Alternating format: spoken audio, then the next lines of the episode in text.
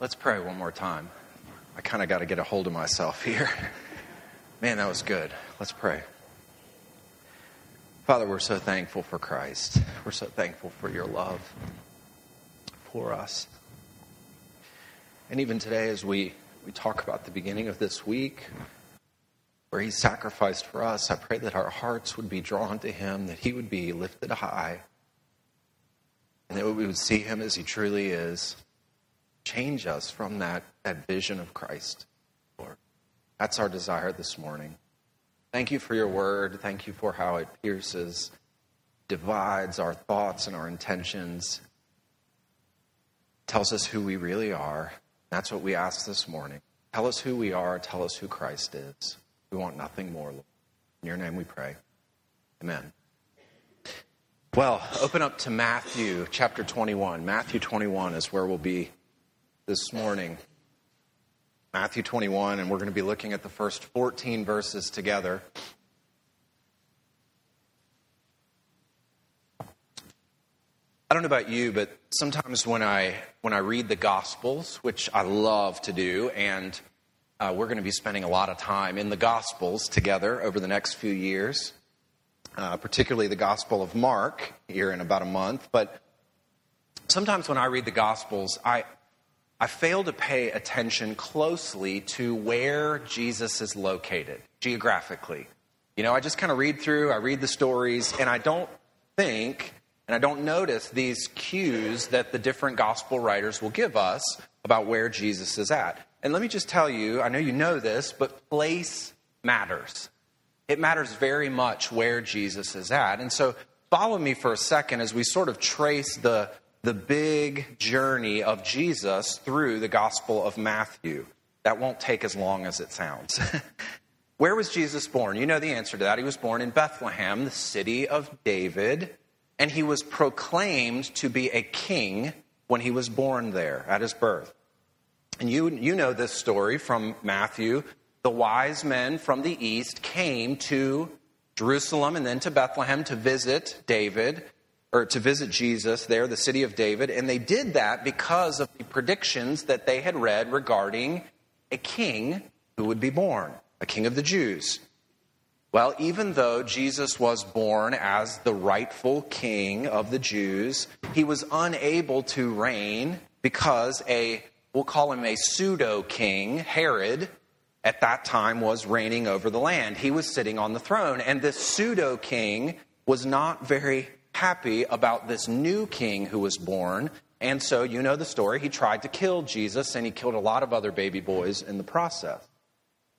So, when that happened, King Jesus was quite literally exiled from his land into Egypt. His parents took him into Egypt. He made the journey there. He lived there for a while until Herod died. And then his parents brought him back, but they did not bring him back to the city of David or to Jerusalem, the capital city. Instead, they took him to Galilee, to the region of Galilee, and specifically to Nazareth, and they, they lived there, and he grew up there.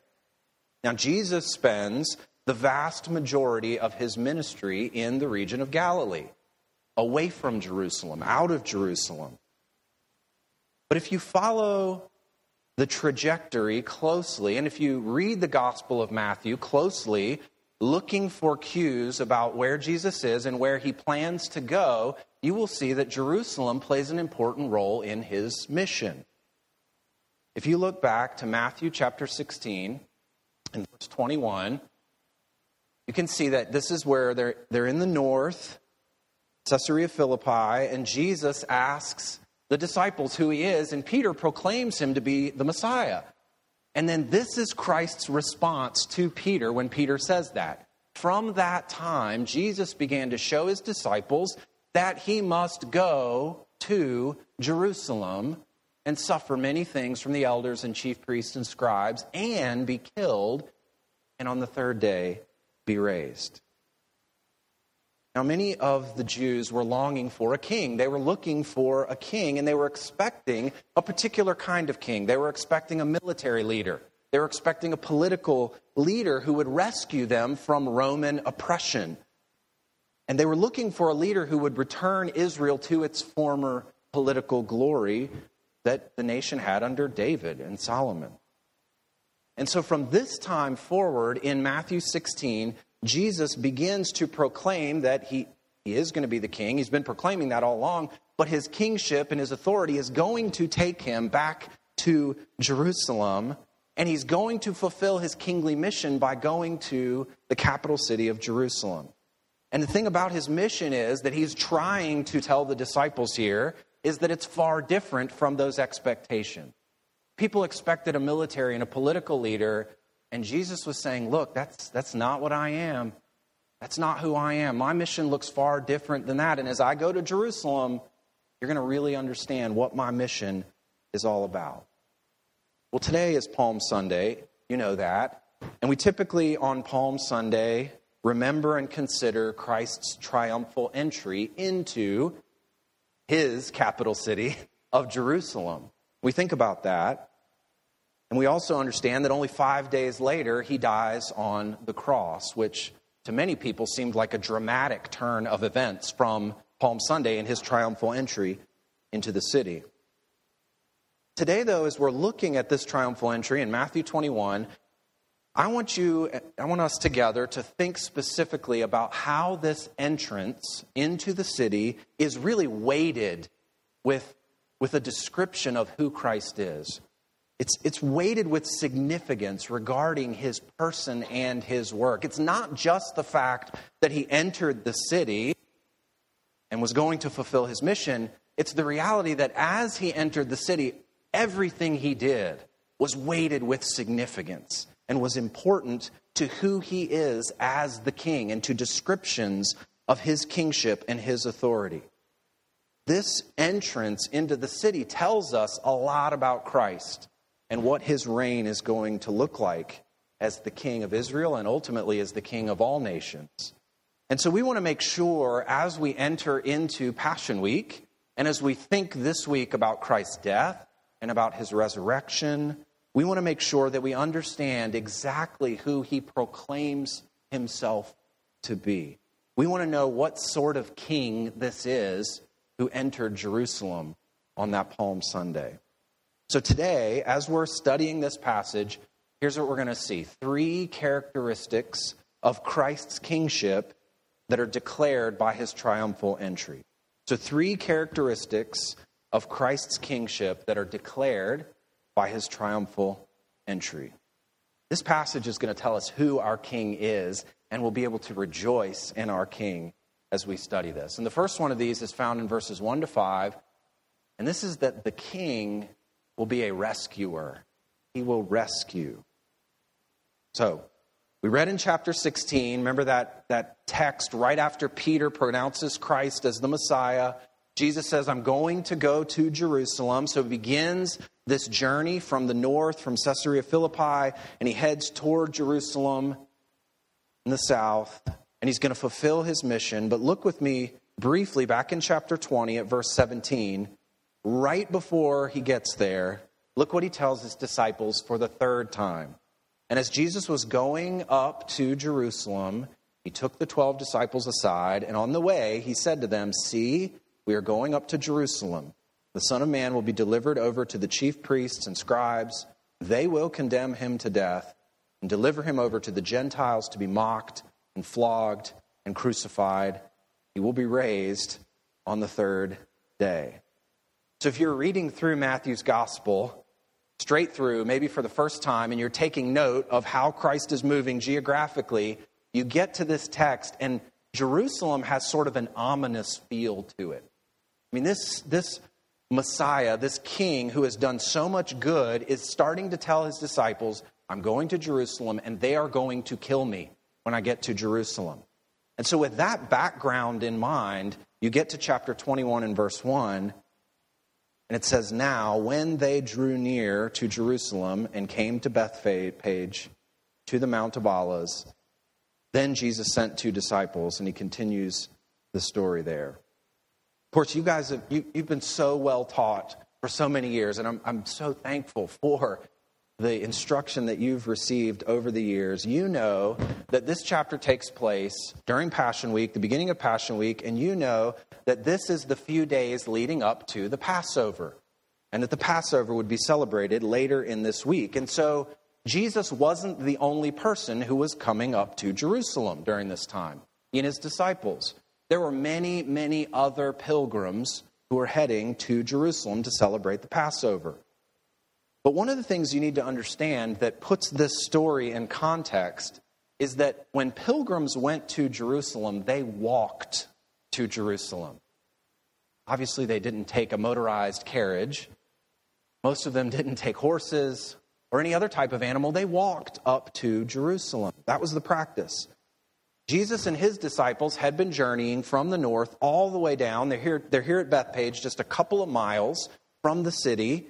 And so for Jesus to stop walking at this point and to do something else, there would have had to have been a pretty specific reason for him to do something different, for any pilgrim to do something different as they approached the city. Well, apparently, as you read this passage, Jesus does have a reason to do something different. Let's read all the way, verse 1 to verse 3. Now, when they drew near to Jerusalem and came to Bethphage, to the Mount of Olives, then Jesus sent two disciples, saying to them, Go into the village in front of you, and immediately you will find a donkey tied and a colt with her. Untie them and bring them to me. If anyone says anything to you, you shall say, The Lord needs them, and he will send them at once. Now, apparently, this had been prearranged, and obviously, as you're reading this, this is intentional. Jesus knows exactly what he's doing, and he has a specific reason for this. Why does he want a donkey to come to him so that he can ride the donkey into the city? Well, Matthew explains in verses 4 and 5. This took place, a little narrator's uh, notes here for you. This took place to fulfill what was spoken by the prophet, saying, verse 5 Say to the daughter of Zion, Behold, your king is coming to you, humble and mounted on a donkey, on a colt, the foal of a beast of burden. So Christ specifically seeks out this donkey in order to fulfill this prophecy from the Old Testament. The prophecy was that Jerusalem, that Israel's king would enter the city on a donkey. That's what Jesus is going to do here. Now, when you think about Christ as the king, which we typically do, and you think about this text from the Old Testament, we'll get to where it's from in a minute there. But when you think about the kingship of Christ, you need to understand that this is not something that just sort of developed in the pages of Matthew. Oh, Jesus is the king. That's a neat idea. That's not how it works here this idea of Christ being the king or of a coming king was expected all the way back in the Old Testament. And there's so many texts that we could go to this morning, but I just want to show you a few of these expectations so that when Matthew quotes this passage, you can understand something that has been building for thousands of years. And so when Jesus gets on this donkey, as a king was expected to do, and comes into the city, this is a dramatic scene. And he's doing something very specific and intentional. One passage that is fascinating early on in Scripture, Genesis 17, verse 16, God is talking about Abram and Sarah, and he says this I will bless her, and moreover, I will give you a son by her. I will bless her, and she shall become nations, kings of peoples shall come from her.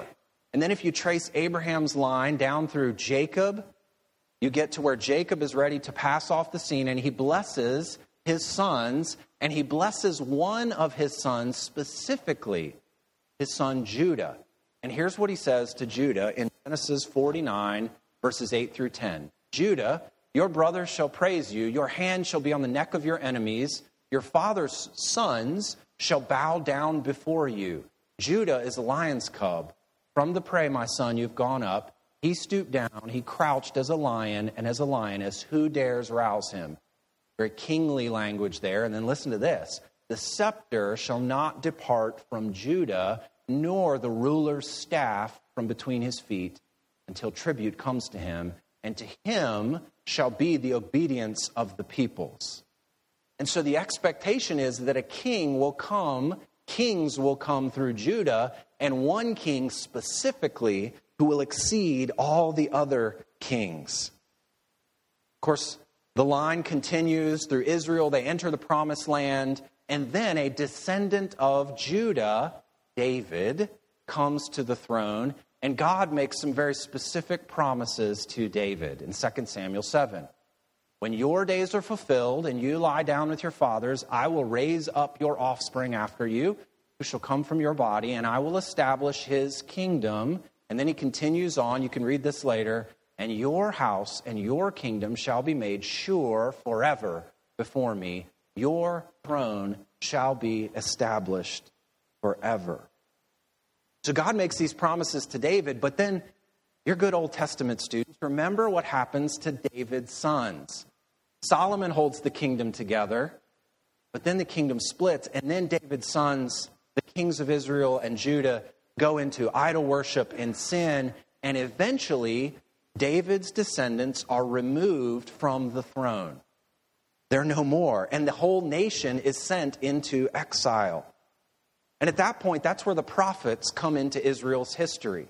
And the prophets talk about the sins of the nation and of the kings but one of the things the prophets do that I hope this is helpful as you read through them is they say, look, Israel has sinned, the kings have sinned, they have messed up, but there's a king who is coming who's going to set things right one day.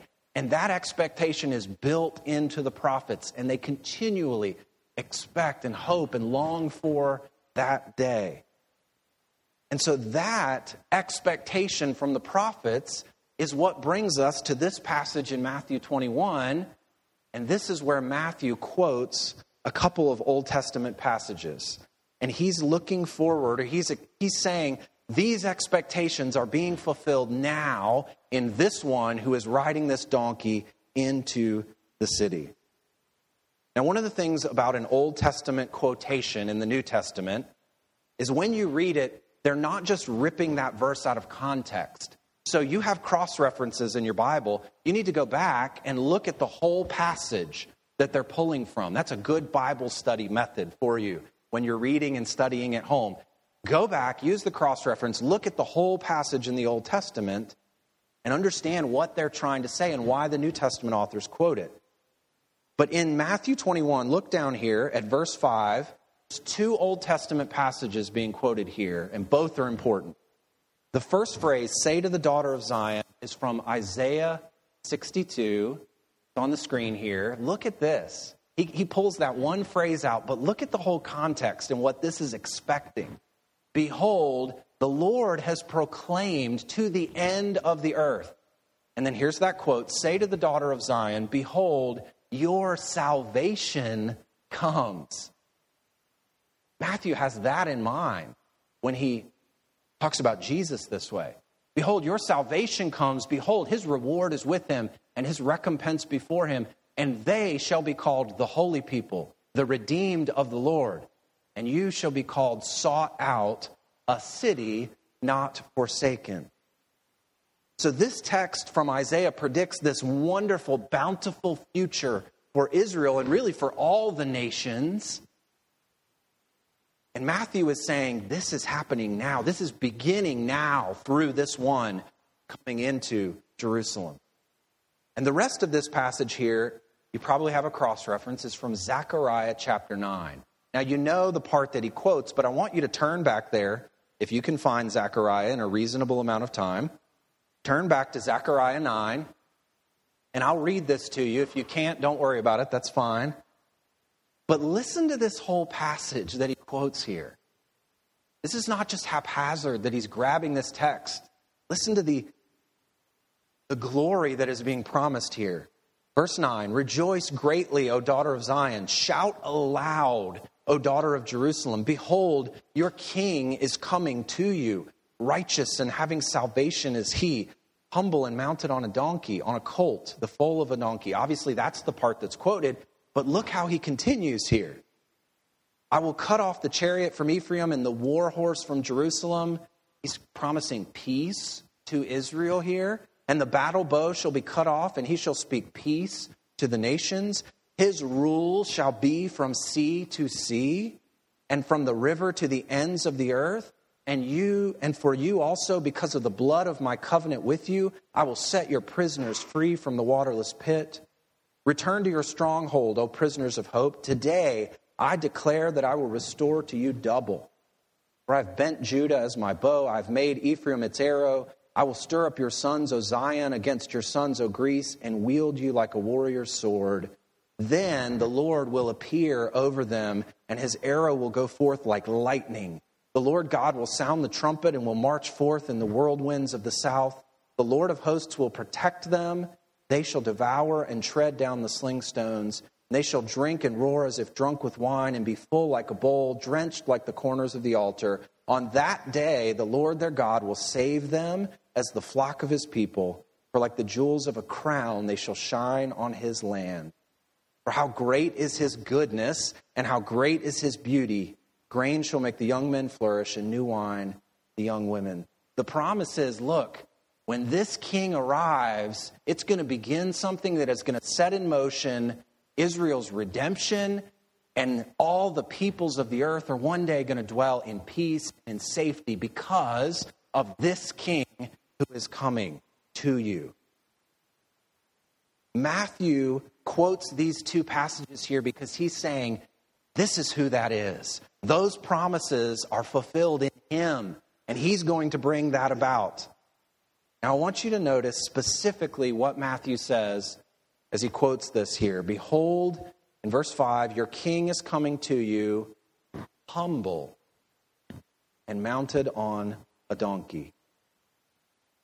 Now, here's the thing the Jews were expecting this king to come in and to just immediately take the throne and to reign and be a military hero. But instead, Jesus is almost the exact opposite of that. He comes in on a donkey, he comes in humbly, and he comes in one whose goal is given to us in Matthew 20 and verse 28, just a page back. Even as the Son of Man came not to be served, but to serve and to give his life as a ransom for many. One author described the way Jesus entered like this He said, The Son of David who enters Jerusalem riding on a donkey and on a colt, the foal of a donkey, is not a conquering military hero, but a lowly, gentle figure who is reshaping Israel's messianic hope in a way that could hardly have been anticipated, a way, indeed, that will lead to the cross. That's what I want you to, to understand about our King. This is a king who humbly gives his life as a ransom for many. This is a king who rescues his people. That's what he does. That's who he is. He rescues his people through his own sacrificial death. And if you think back over the scriptures, this is so characteristic of our God, isn't it? This is what he does. When you think back of Israel, Israel, time and again, they fail, they sin, they mess up. But what does God do? He rescues. That's who he is. He comes and he gets them out of a sticky situation. That's exactly who he is, and that's exactly what he does consistently He rescues them from oppression, from sin, and from trouble. God delights in saving people. Psalm 46, you know this psalm well. I'm sure it's been a blessing to many of you over the years. God is our refuge and strength, a very present help in trouble. Therefore, we will not fear, though the earth gives way, though the mountains be moved into the heart of the sea, though waters roar and foam though the mountains tremble at its swelling. I have no doubt that some of you feel like you're in this passage this morning, that the waters are swelling and foaming, and you are struggling, you're in despair.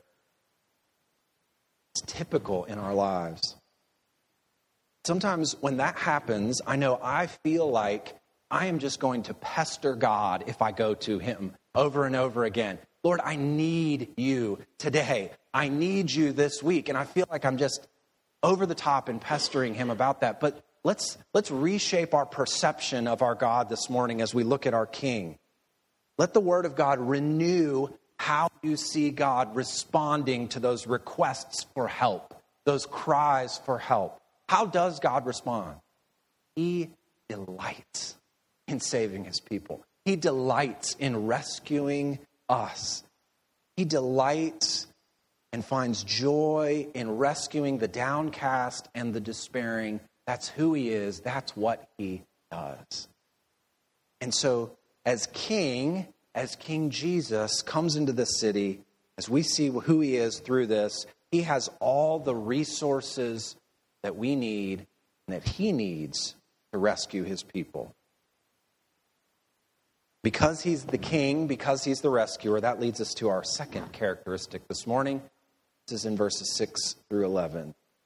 Because he's a rescuer, the king deserves worship. He deserves it. The king deserves worship in verses 6 through 11. Flip back over to Matthew 21 if you're not there. You can see in verses 6 through 8 that this incredible scene develops. Look at this with me. The disciples went, did as Jesus had directed them.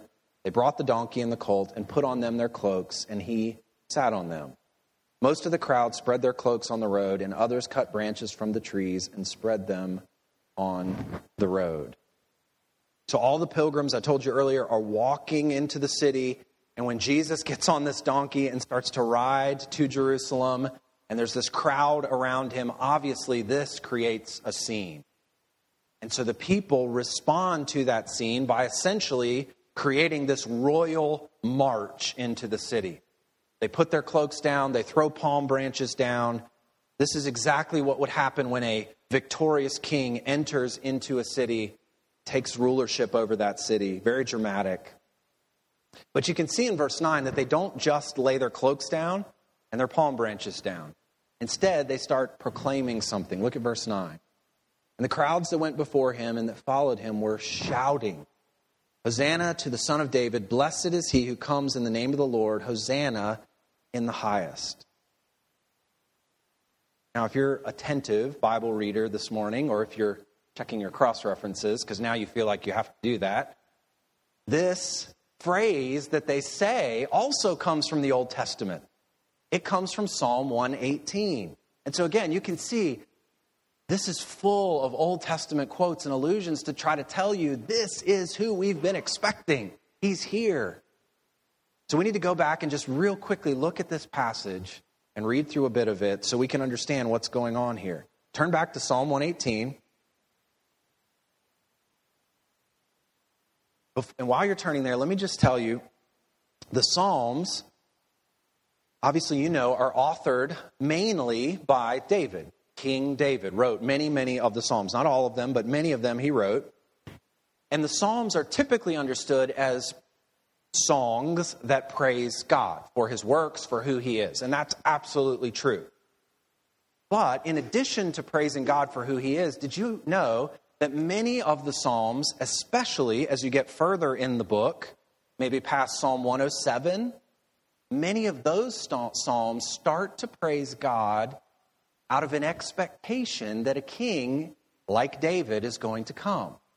So, if you need some proof of this, go read Psalm 110 later this afternoon and then see how much that's used in the New Testament to talk about Christ. But that's the way the Psalms work as you get later on. And so this Psalm, Psalm 118, this Psalm pictures, listen, this is amazing. This Psalm pictures a king coming into Jerusalem and a bunch of pilgrims around this king and welcoming this king into the city of Jerusalem. It's a royal psalm. And so look at verse 19. The king says to the people and to the city, Open to me the gates of righteousness, that I may enter through them and give thanks to the Lord. The king requests entrance to the city, and then the, the king and the people go back and forth, and you get down to verse 26, and the people respond to the king as he's coming into the city, and they say, Blessed is he who comes in the name of the Lord. We bless you from the house of the Lord. Now, obviously, that's the portion that's quoted in Matthew 21 as Jesus enters Jerusalem. But flip back over to Matthew 21, giving your fingers a workout this morning. Matthew 21, look what the people add to that Old Testament text when they proclaim Jesus as the coming king. Look at this, verse 9. And the crowds that went before him and that followed him were shouting, Hosanna to the Son of David. Blessed is he who comes in the name of the Lord. Hosanna in the highest. They understand Jesus to be some sort of a king in the line of David. They may not be thinking, they're probably not thinking specifically as a suffering Messiah. They're expecting a political or a military leader, but their reaction to him is, is appropriate for who he is. What do they do? They praise him, they honor him. And in fact, you can see later on in Matthew 21, look down at verse 15, this gets Jesus in a bit of trouble with the religious leaders because of the way that they honor and praise him. Look at verse 15. But when the chief priests and the scribes saw the wonderful things that he did and the children crying out in the temple, here's what they cried out Hosanna to the Son of David. They were indignant. And they said to him, Do you hear what they are saying? I mean, they, they know what the people are saying about Jesus. They understand the worship that they're giving him, and Jesus doesn't rebuke the people. In fact, he turns in verse 16 and says, Yes, have you never read, out of the mouth of infants and nursing babies, you have prepared praise? He doesn't rebuke them. He actually says, Yeah, this is fitting for who I am. I am to receive praise worship and adoration. And this is no less true for us today. The difference though is is now we have the full story, don't we? Now we know what happens at the end of this week. Now we understand that he gave his life as a sacrifice for us and rose victorious over the grave. And so we have the complete story to be able to worship our King with. And one of the things about worship that you see here that I think fits the whole tenor of Scripture is that worship is a response. It's always a response to some truth. These people saw Jesus on the donkey, they saw what was happening, and they responded to that.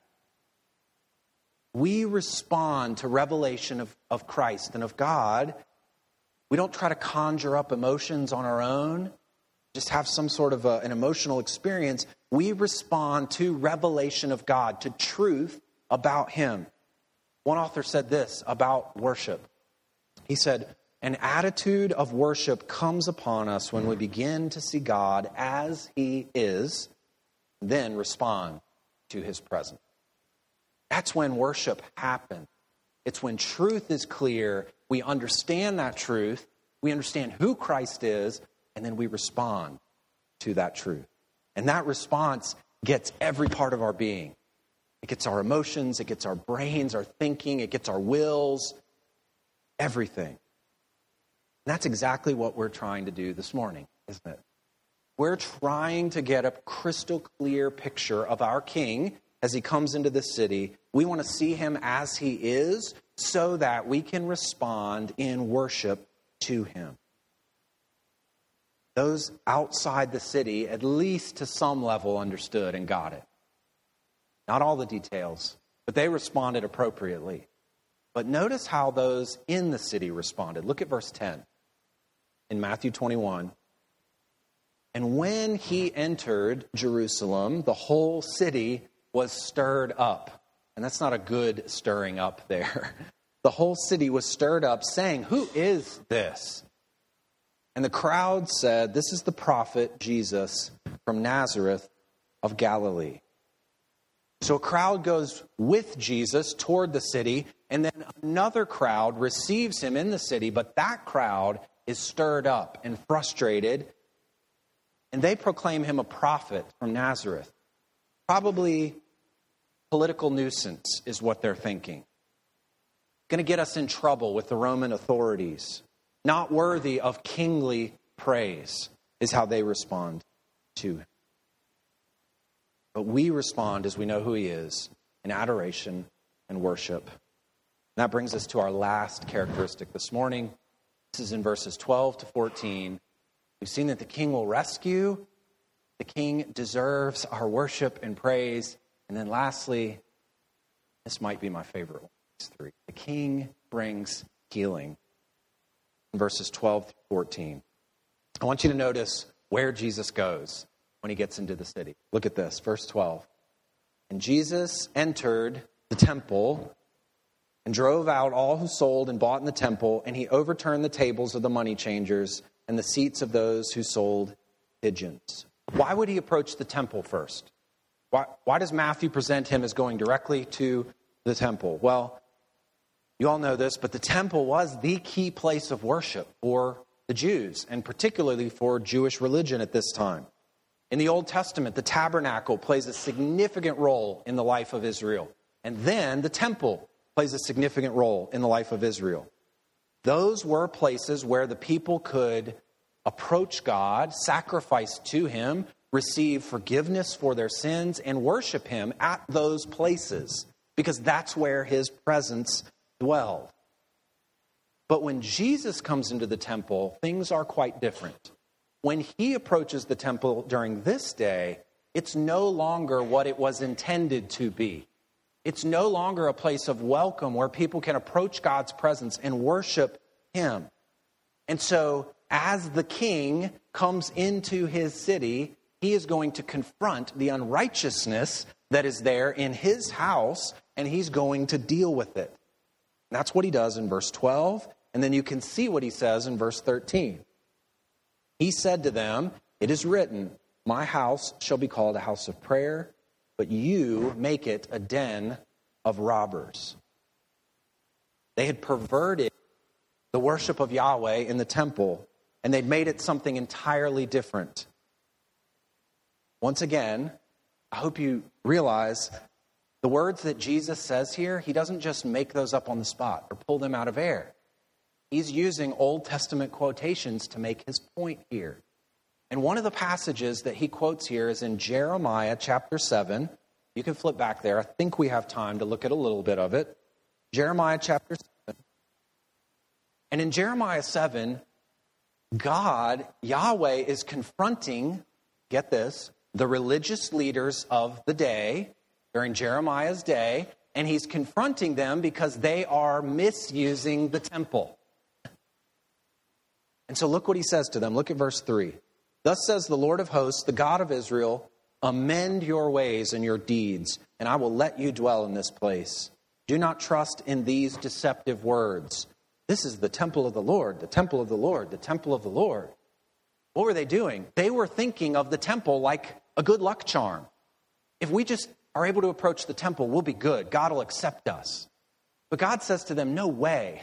You have to amend your ways. You have to walk in righteousness you have to use the temple as it was intended to be used, and that's not what they were doing.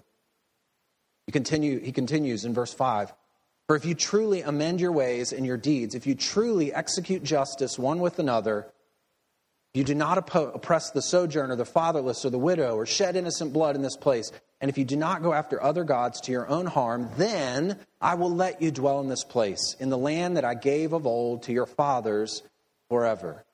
And we don't have time, but you can continue to read later today this whole text all the way down to verse 17 or verse 15. And he describes what they were doing in the temple, how they were sinning, how they were misusing it. And Jesus quotes that in Matthew 21 and says, You guys are doing the exact same thing.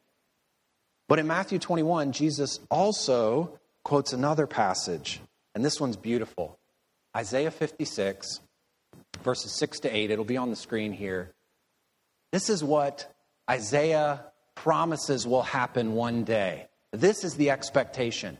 And the foreigners who join themselves to the Lord to minister to him, to love the name of the Lord, and to be his servants, everyone who keeps the Sabbath and does not profane it, and holds fast my covenant, these I will bring to my holy mountain and make them joyful in my house of prayer. That's where Jesus pulls that from. Their burnt offerings and their sacrifices will be accepted on my altar, for my house shall be called a house of prayer for all peoples. You see that? All peoples, everyone. It's a welcoming place to come into the presence of God. The Lord God, who gathers the outcasts of Israel, declares, I will gather yet others to him besides those already gathered. And so Jesus quotes this after cleansing the temple because he's saying, look, it's not about this physical building. This is not where you're going to meet God's presence any longer. What happened when Christ died? The veil of the temple was ripped in two, and access to God was given. It was no longer about the Holy of Holies. Now we have access to God through Jesus Christ, who is the cornerstone of a new temple that is being built. Ephesians chapter 2 describes this to us. I love this. So then, you are no longer strangers and aliens, but you are fellow citizens with the saints and members of the household of God, built on the foundation of the apostles and prophets, Christ Jesus himself being the cornerstone, in whom the whole structure, being joined together, grows into a holy temple in the Lord, in whom in him you also are being built together into a dwelling place for God by the Spirit. Where does God dwell on earth now? us. We are his body, we are the temple. His spirit works within us now. Now, this welcoming environment that Christ wants to create. We'll finish up here, but look down at verse 14, and I think we see a very vivid example of Christ welcoming the nations in. At first glance, this verse doesn't seem to fit, right? We're talking about Jesus cleansing the temple, and then you get to verse 14, and look, look what he says. And the blind and the lame came to him in the temple, and he healed them. And then he goes right back to talking about the religious leaders. And so you read this verse here, and it, it's like, what is Matthew doing? Why does he just offhandedly mention that Jesus healed some blind and lame people in the temple? Well, I think Matthew's doing something very specific here, and I want to spend our last couple of minutes examining this together, all right? Turn in your Bibles back to 2 Samuel 5. I know, it seems like an odd place to go. 2 Samuel 5. I think Matthew intends us to look back here. Now, what's happening in this passage as you're, as you're getting into it, getting over there this morning? Ironically enough, what's happening here is King David is about to enter Jerusalem for the first time. Okay? So King David is going into the city of Jerusalem. But David has to take Jerusalem from the Jebusites. Look at verse 6, 2 Samuel 5 6. And the king and his men went to Jerusalem against the Jebusites, the inhabitants of the land. And look what they say to David who said to David, You will not come in here, but the blind and the lame will ward you off. And so they're mocking him. They're saying, Look, we could send out blind and lame people, and they would be able to defeat you and your men. So David turns around and says something back to them. Continue reading here. Verse 7 Nevertheless, David took the stronghold of Zion, that is, the city of David, and look what David says in response. Verse 8 And David said on that day, Whoever would strike the Jebusites, let him get up the water shaft to attack the lame and the blind. Well, what's David doing here? I think he's mocking the Jebusites back and calling them lame and blind. Now, is that an honoring way to handle yourself as a leader? Probably not. But the point is, look at the result of what happens. Continue on in verse 8 who are hated by David's soul. Therefore, the, the narrator, the, the author says, gives us a little hint as to what happened as a result of this. Therefore, it is said, the blind and the lame shall not come into this house or the house. And so he's saying this sort of became a thing in Jerusalem after this. It's not that no blind and lame people were ever allowed in the city, but they were kind of looked down on after this in the city of Jerusalem and then eventually in the temple because of what David says here. Now, I know what you're thinking. That's pretty awful, David. How could you act like that? It's probably not something that David intended to have happen, but it's something that happened as a result of this exchange with the people, with the Jebusites here. So, why in the world are we looking at this? what are we hoping to accomplish here? Well, if you go back to Matthew 21 and verse 14, we'll finish up with this. Matthew 21 and verse 14, I think this is exactly why Matthew inserts this here. Because he's just talked about Christ welcoming the nations in, a house of prayer for all peoples. And then he inserts this here because he wants you to understand David was a good king, but David certainly made some mistakes. And these people probably weren't welcome under David. But under Christ's kingdom, these people are not only welcome here, his kingdom is characterized by complete and total healing and restoration. That's how he acts as king. David was great, Jesus is better. David's kingdom was temporal, Christ's kingdom is eternal.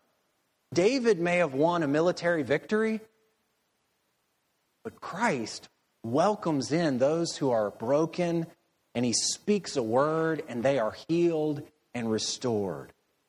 He's able to make the blind see and the lame walk again. That's the type of king that we have.